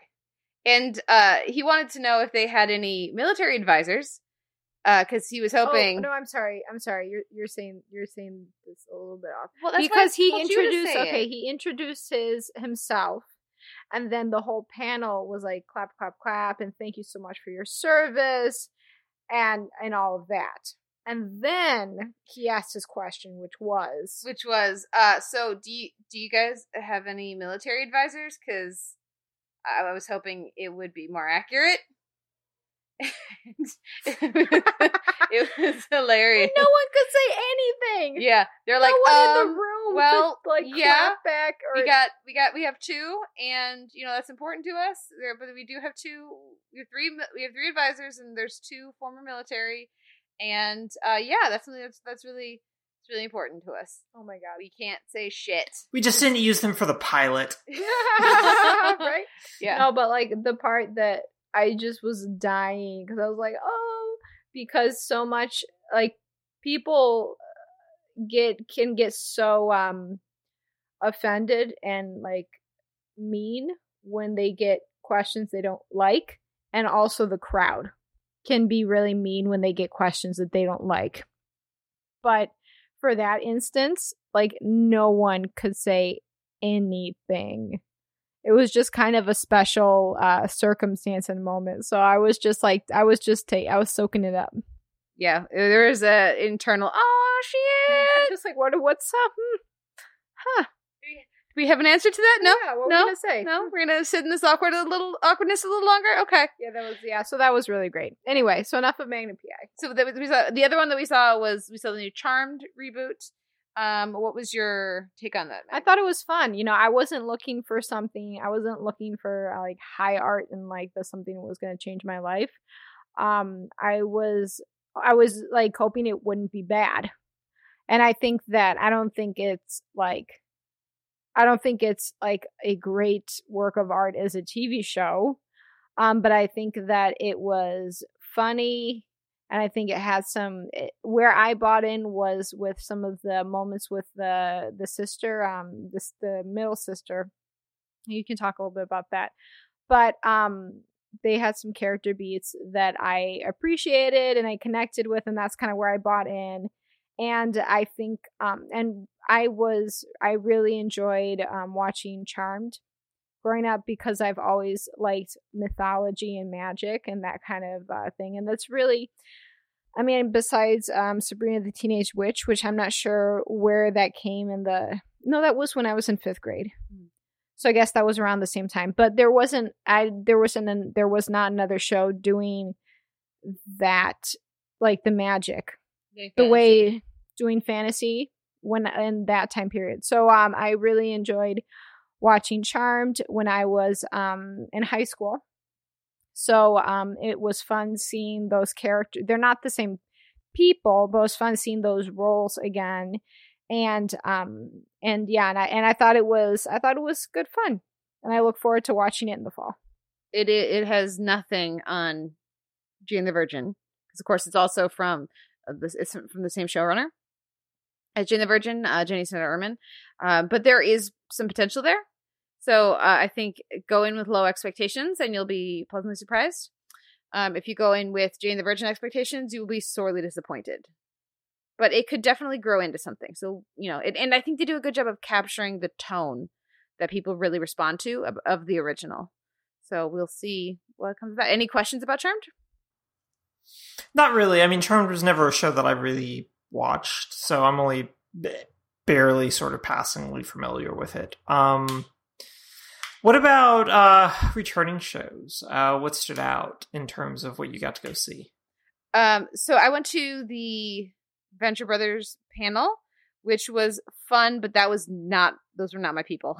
You know, sometimes you're in a panel or you're you're listening to a discussion, you're like, oh, I'm with my people. Yes, excellent, I got that reference. Well done.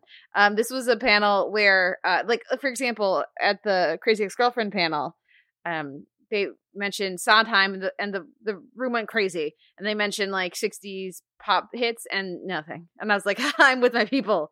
Um, and the Venture Brothers panel, when they mentioned Kristen Milioti doing one of the voices, I was like, yeah!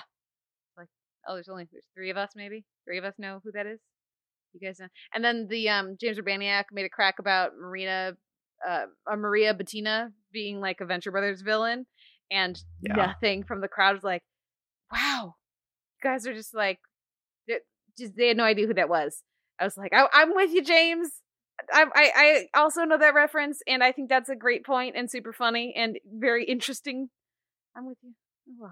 Um, so the Venture Brothers panel was okay, but not great. Crazy Ex-Girlfriend panel was super disappointing. It was fine. There was not, it's just like I was expecting, I was hoping it would be like super duper fun. Honestly, I thought they were going to put more effort into the fact that it was their one and last panel ever. So I was, so yeah, like I just, I'm kind of surprised that they didn't put more effort into making it special.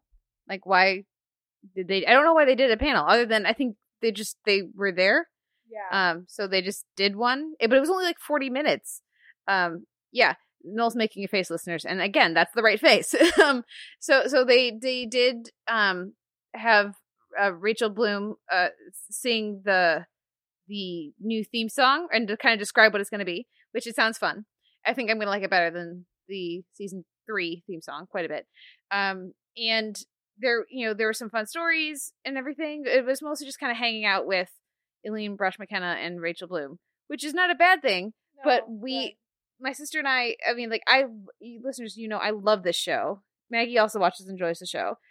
We have literally forgotten that we went to that panel at least two or three times yeah. when talking to people about Comic-Con. That's not great.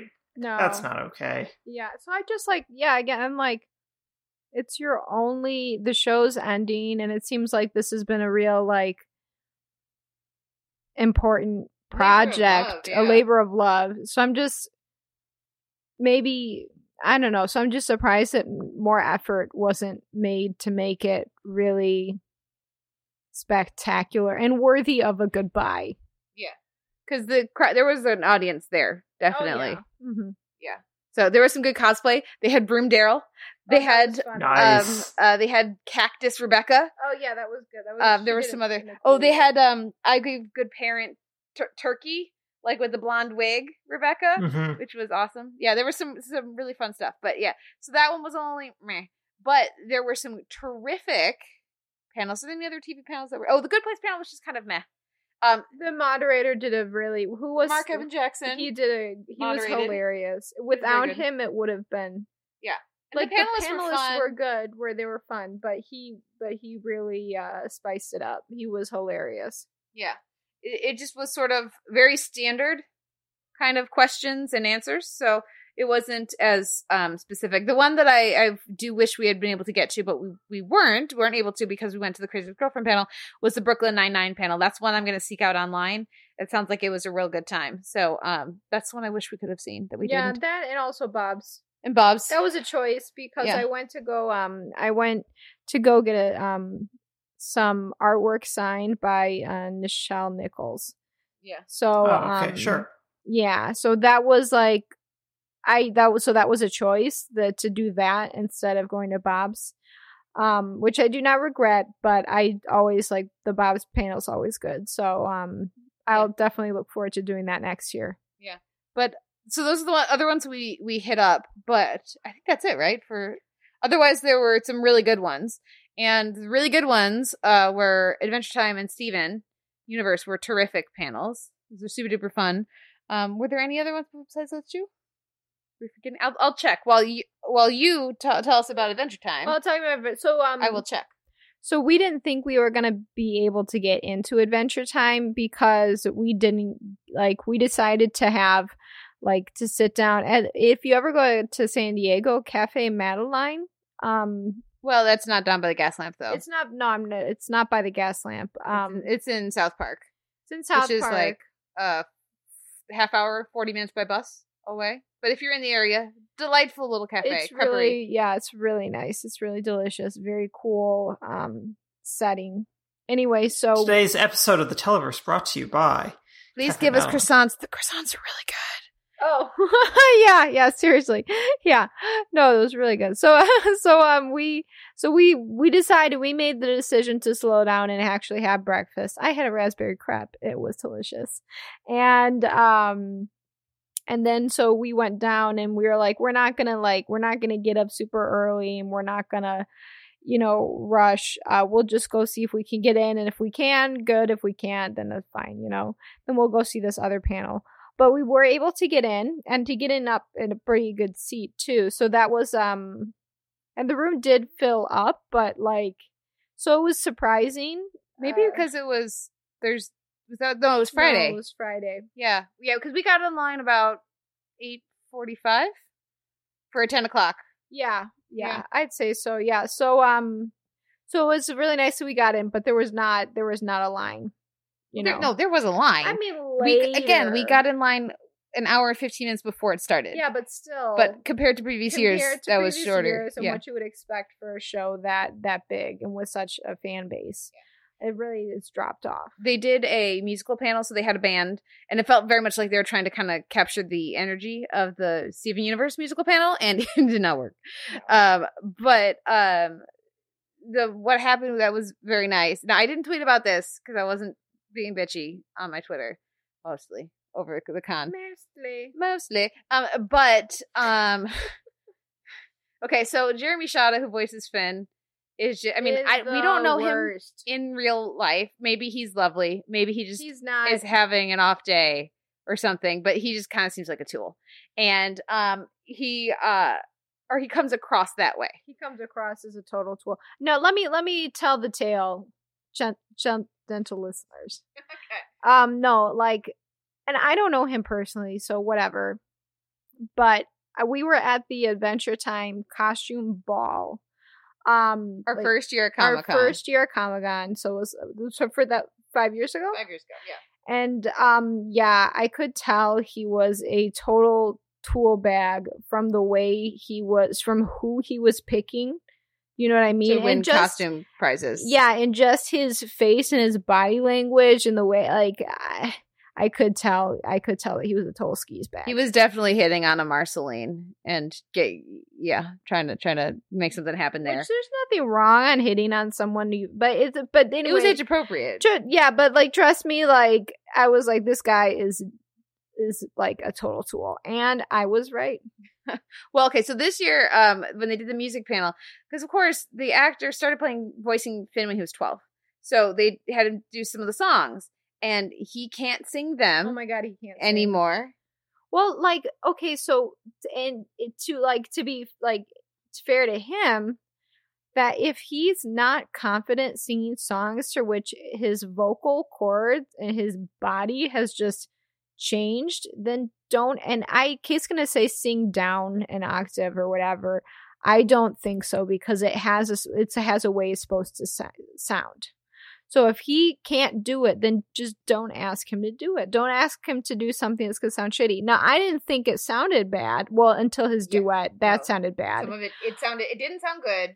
But the the first one, good. the first one I thought was fine. Was fine. Yeah, he did the, I'm a buff little baby, da da da da da da.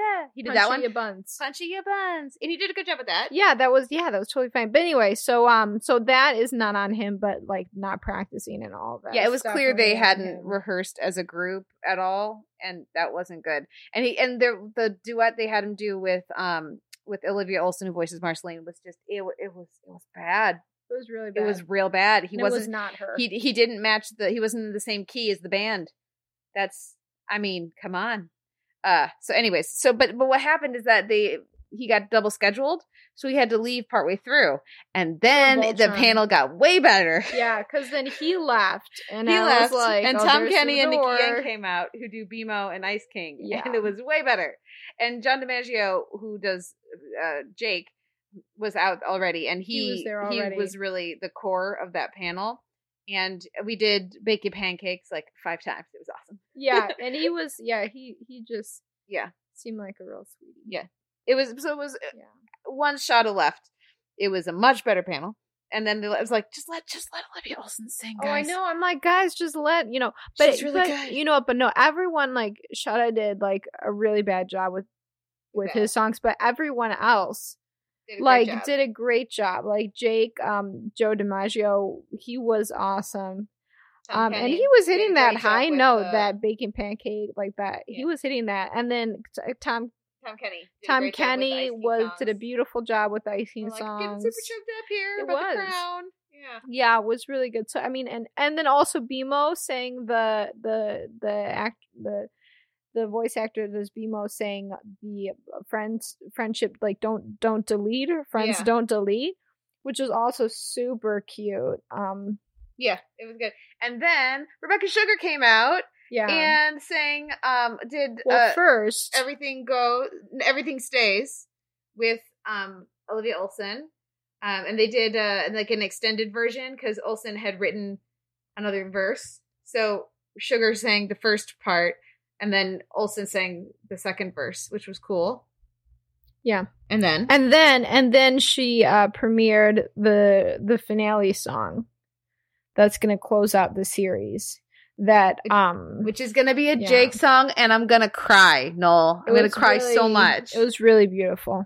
I've had the melody, the beginning stuck in my head, which is, I'm fine with that. In that traditional Rebecca Sugar way, the last line is just going to be like, and they'd be like, oh, this is really beautiful. This is really beautiful. Last line, tears. Well, and then as she was, um, and also with the Olivia Olson, but the um, Joe DiMaggio was just like, uh, singing along with with the with the finale song, like, um, and just like crying. Yeah, yeah. He was he was like voicing or like mouthing the, the words along with it. And yeah, it was, it was really he was getting yeah really he's getting beclamped. And the his you want to tell the story of uh, him what he shared about recording that. Oh yeah, that he couldn't. He, they had to. Keep, he was trying to record it, and he kept crying, so he kept closing up his throat. So he had to keep. So he yeah. was recording it for like an hour. It and took a half. forever to record it. Yeah, to record that one. It was. Uh, it was fun, and Kenny talked about that too. Like that, they do they do the songs. That they'd be like, "Oh yeah, we got to make sure we remember to do the song," and they'd record that last at the end of like a three-hour session. So they'd be like, "Okay, two takes, go." I hope it sounds good. Um, so yeah, it was interesting. So the, at first I was like, "Oh, guys, why are you having your?" It, the questions weren't great. It was very like she, retrospective. She tried, but she, it was not good. Like the tone was too like reverential and like distanced yeah. um, for a show that still has episodes yet to air. Um, but and and then with the music because Rashada, um, it was it oh felt like God. such a and pale imitation of the Steven Universe thing. But then once he left and they came on, then it, that really kicked up the energy. And um you know uh yeah DiMaggio and, he, and um I'm sorry and he Kenny have on, done a bunch of things together, so they like panels together, so they really played off each other well. He kept on apologizing, being like, "Woo, we got through, through it. it but like yeah. every time I'm like like why are you like I'm not I'm not gonna give you a high five for that. Are you serious? Like you made you get one not every single time. Do your homework. You know, this is not a surprise that you're here today." I've been saying, we've been saying Joe DiMaggio. It's John DiMaggio is the oh, voice actor. Oops. That's my bad. I was like, that doesn't seem right. That's, That's Kate's baseball fault. Player. Um, anyways, so, but, so that panel was really terrific. That was our second favorite, but yeah, our favorite was it Steven. It was really great. Yeah, that panel was beautiful, though. I was glad we got in. Yeah. Which is saying, saying something because they didn't have any music. So normally, you know me, I'd be like, the song, place where there was sung, singing, that's the one that I like the best. Um, but the Steven Universe panel was terrific, as usual. They premiered the next episode. Oh, it's so good. It's really good. Although, has it already come out by this time? By the time people are hearing this, it they may have seen it. I haven't because checked. Because what was that thing that was saying that I was... don't know. Did, did Steven air... the other day, Noel, do you it know? Didn't air. From what I understand, that episode is supposed to be like available somewhere, like legally, but I haven't sought it sought it out yet. Oh, okay, so they like put it on the, the app, maybe or something. Yeah, I think so. Okay, um, so because it was so, so it, it's it's really good. I'm, I'm looking forward to talking about it with you. And um, should we do? Do you want? Should I say spoilers or not say no, spoilers? No, you shouldn't say spoilers. No. I, I can take no. my headphones off. I can take my yeah, headphones can, off. No, no, no, no. If you don't want, if you don't want to know anything, I won't say anything, Noel. I don't want to know anything. Okay, but well I can then take I will my say nothing. No, okay. It was just good. It was really, it was really There's great. no new songs or anything, but it, it had a nice spin of like there was comedy, and there was also like character, like you character, learn new things, and there's some it was uh, new development. So yeah, like, it was a really cool. It was a good episode. Um, for stuff Comic-Con. happened. Yeah. Yeah, returning. There's a there's some new faces and some returning faces. Yeah, so it was yeah, it was a really it was a really cool episode. Yeah, really yeah. really good one. Yeah. So they did that, and um, and then they ended by announcing the Steven Universe movie. So of course, right. like we got one more thing the we're going to show room, you, yeah. just like this like three second and like teaser thing, and then ending with Steven Universe the the movie on Cartoon Network, and the whole room lost their fucking minds. Yeah, they did. it yeah. was like, it was amazing. I mean, that must have been that. Mu- that would be cool to be sitting in, like in the panel just yeah. for to, to get that wave of sound yeah, coming like, at them. Thing we're gonna show you because yeah. yeah, everyone was like really yeah that because no no one was expecting that. No, no, no, no one was expecting that. So that was really that was really cool. Yeah. So. So we'll Very have to exciting. see when that comes out. Yeah, yeah. Um, anything else about Steven? The questions were great. As, as oh, uh, no, you know what? Yeah, the the the the voice actor for Peridot, mm-hmm. Shelby something. Yes, she did. Um, she did a terrific job. She did a great job moder- moderating. And again, more really terrific cosplay. Yep. There was a really good Peridot that we saw online. Oh, we should and a good also space Lars too. Yeah, the, there was a Space Lars that was really, really good. So if you're listening, way to go! Nice job, nice job, guys. Um, do you have her name? No, I don't have her name. Not here. Um, okay. So that so I, I would say if you like Steven Universe, seek out the panel online. It, it was a good. Oh yeah, it was a good. Definitely it was a good seek one. it out. Um, so the only other two things, uh, Cartoon Network a costume ball is yeah. now, they did it on Sunday in Indigo, which is the only time, the first time they've opened up Indigo on Sunday. And it was nowhere, it was like maybe a third of the room filled. It was very sparsely attended, but it was really super fun. Lots of really great cosplay.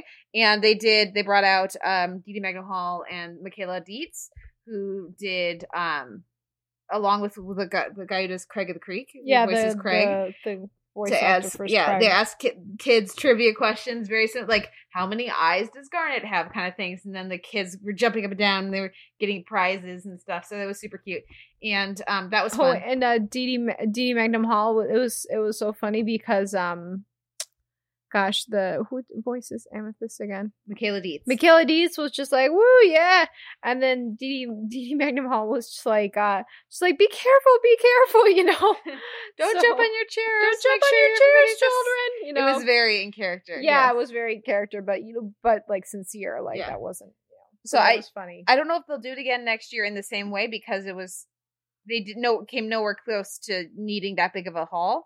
No, but, but it was nice that you could just walk in, though. It was cool, That you though. didn't have to... That you could just come in and enjoy it. You mm-hmm. didn't have to worry about fighting for a space. Yeah. And when they did the costume contest, they let the, the, the pan... Like, all the kids, whoever was doing the contest, come all and, like, just go out, walk across the entire stage. Yeah. Which is not something that they've done before. Um, and that was that was really cool. And so then you, everybody could really see because they were on the cameras and everything too. So it was it was nice. It was it was a cool way to do it. Because then you could like do their like one girl did that back bend. And oh yeah, yeah. One one kid did one girl did this um like bunch of karate demonstration because she was being O K K O. Um. So yeah, it was it was really fun. It was a cool way to do it. So I hope they do that again in that same space, even though they didn't need that space. They didn't need it, but like, there's what else is going on? They might, going they on might there, as well, so might right? As well. Um. And the other one went to was the Buffy musical sing along, which oh. was uh yeah, it was interesting. Um, that it will surprise few people. It did surprise me. It shouldn't have. There is some really toxic corners of that fandom. And they were present at that Once More Feeling screening. It would be like, everything's fine, super fun, and we're all enjoying the Buffy musical. People are going to shout angry things at Dawn for no reason.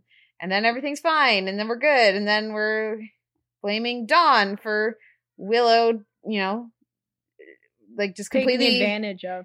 Yeah, completely messing with Tara's memory and like this massive violation, but that's Dawn's fault. She should just shut up and not talk about it, you know? Well, it was really gross. Some of the little hints of like anger and rage that were in that room. That were just threaded through. And there was also like, like, yeah, it was, there was just a like, uh, just an undercurrent of misogyny and anger.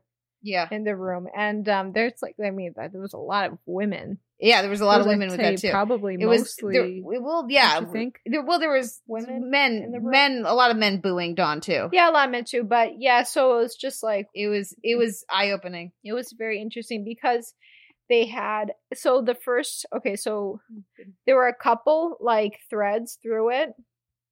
One, like one big thread was people being like really into Spike and that relationship. Yeah. yeah. Which, um, just personally myself, like I really enjoy Spike until he starts like Buffy, liking Buffy, because then it just gets creepy and like, ooh, gross, get away. I mean, he's still funny and I can still appreciate like the actor, but the character skeeves me out from that point on. Versus when he's just bad, he's just hilarious. And, um, yeah, but I think he's just so rapey after that point. And then also then he, when he, uh, when he tries to like, uh, and then, and then particularly after the character tries to rape, um, Buffy, I'm like, we're like, done. You know, it's just, I don't see that. I can't like be like, oh, just, like, I hope those crazy kids get together. Like, I'm like, no. But so yeah, so in the that room, was not a problem in this room. No, they didn't care. They yeah. thought he they thought he was really hot and really romantic. They were into the the submission kind of things with them. There was um when when when Spike says you you got a willing slave, the whole room like lost their shit and thought that was like really hot. Mm-hmm. Um and so yeah, just you know, it's fine. That's people. I don't know. It's don't, just, I don't. I don't want to kink shame. No B D S M shame. No, it's, I'm not talking. No, I don't even yeah. think it's that. It's like the what they were attracted to. The yeah. So what they were attracted to and what they were like responding, what the audience was responding to, were very specific. was yeah. yeah. And so, so and if it was, was that. just that and not the other like more kind of angry stuff, well, that would have been fine, at least for me.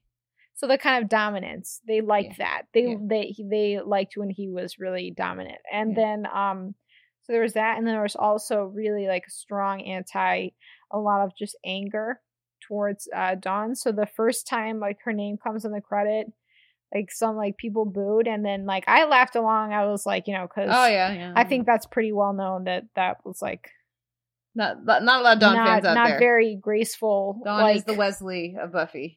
Like landing yeah. on that plot point. Um, but then every time she showed up, or even she show, showed her face on screen, there were like so much like anger and, and like anger, and like yeah. very personal like digs. And stuff where I'm like, wow, what did this actor do to you? Like, chill, chill out. Yeah. Um. And so, yeah, it was an interesting experience. Uh, for me, it was also really neat because I haven't seen it in a while. So seeing it on this big screen with the like all the big sound and everything really highlighted just how good, how good of an episode it is. Um. So that that part was fun. It just it was very eye opening. So it was an interesting share way. About your partner who's seen? No, I don't. Oh, yeah. it, okay. I was next to a very enthusiastic. Um, fan who did not appreciate when she was going on and on about Nicholas Brendan that I was mentioned that, well, you know, did have get arrested for spousal abuse or for beating his girlfriend. She did not appreciate that I thought that that was bad. Um, so I thought the spousal abuse yeah, was bad. yeah, yeah, yeah. Anyways, that's fine. Good. So anyway, so like, so being in that room, I was like, oh, okay. I just made it very clear to me. Joss is not going to have any trouble Joss, Joss will with not his have comeback. Problem with his with his fan like fandom going anywhere, um, based on that room at least. That that that self-selecting chunk of the fandom is going to be there with him. Yeah, the they reboot. they don't. Yeah, so they I mean they don't care. They so don't it's care. It's based on like it goes back to that. The the what the Marvel right as well as you were talking about with uh, Johnny Depp showing up. Oh yeah, the W B panel. When they brought out Johnny Depp as Grindelwald and then had Amber Heard in the same panel like forty-five minutes. Yeah, Noel's making a face. Did yeah. you not hear about this, Noel? I did not. Yeah, they brought Johnny Depp out in it as Grindelwald to kick off their panel, and then they did Aquaman not long after. So you know Amber Heard had to be backstage with Johnny Depp. And that's just fucked up. But we're going to fire James Gunn, but we're going to then the same day bring Johnny Depp out at our panel and just like even keep connecting ourselves to Johnny Depp. So, well, it just goes to show who people believe and who people care about. Yeah. Yep. Anyways, on that cheery note, overall, it was a really great Comic-Con. Yeah. You had a good time. Sounds like it. Yeah. yeah. Any other thoughts? Good. Any other questions? You've gone long. Oh, no. I'm just glad that you all get to like rest up. And get ready for next year. Yeah. yeah. yeah. It's going to take a while because we always have to do the red eye afterwards. So, like, I got about two hours of sleep last night and I, like, things started spinning, Noel. I bet. It was not good. We were walking around town and, like, um, because our, our, we got picked up at the airport and didn't go right back to sleep right away. Um, we should have, but we didn't. And uh, people wanted to sightsee. So, and, and so, so then we were just kind of walking around and I was, yeah, things started spinning. I was getting woozy. But now I've slept, and I will sleep some more, she's... and it will be good. Yeah. Good. So on good. that cheery note, until next yet. year, uh, thank you, Maggie, for joining us yeah. to, t- to talk about Comic-Con. Thank you for having me. Um, anything you want to plug or no? Oh, no. Don't don't find her online. Don't. Please do not find me online. She's sure you're lovely, but but she, she, she likes to, to, to lurk. But I, I don't want to talk to you. I don't even know where Maggie is online, listeners. So. Yeah, yeah. Um, a few show notes here, though. At the end, you can find a post for the Televerse for this episode over at the televerse dot org, which is the website for the podcast. You can email us, the televerse at gmail dot com. You can like our page on Facebook, start out with a conversation there, or you can follow us on Twitter. Uh, you can find us in M- in iTunes with an M four A chapter feed and M P three unchaptered feed, and we're also in Stitcher. We'd appreciate ratings and reviews either place. And you can also find us on Twitter. I am at the Televerse, and Noel, you are? At Noel R K. Thank you so much, Noel, for, for wrapping up Comic-Con with us. Yeah, no, thank you for having me. It was a lot of fun.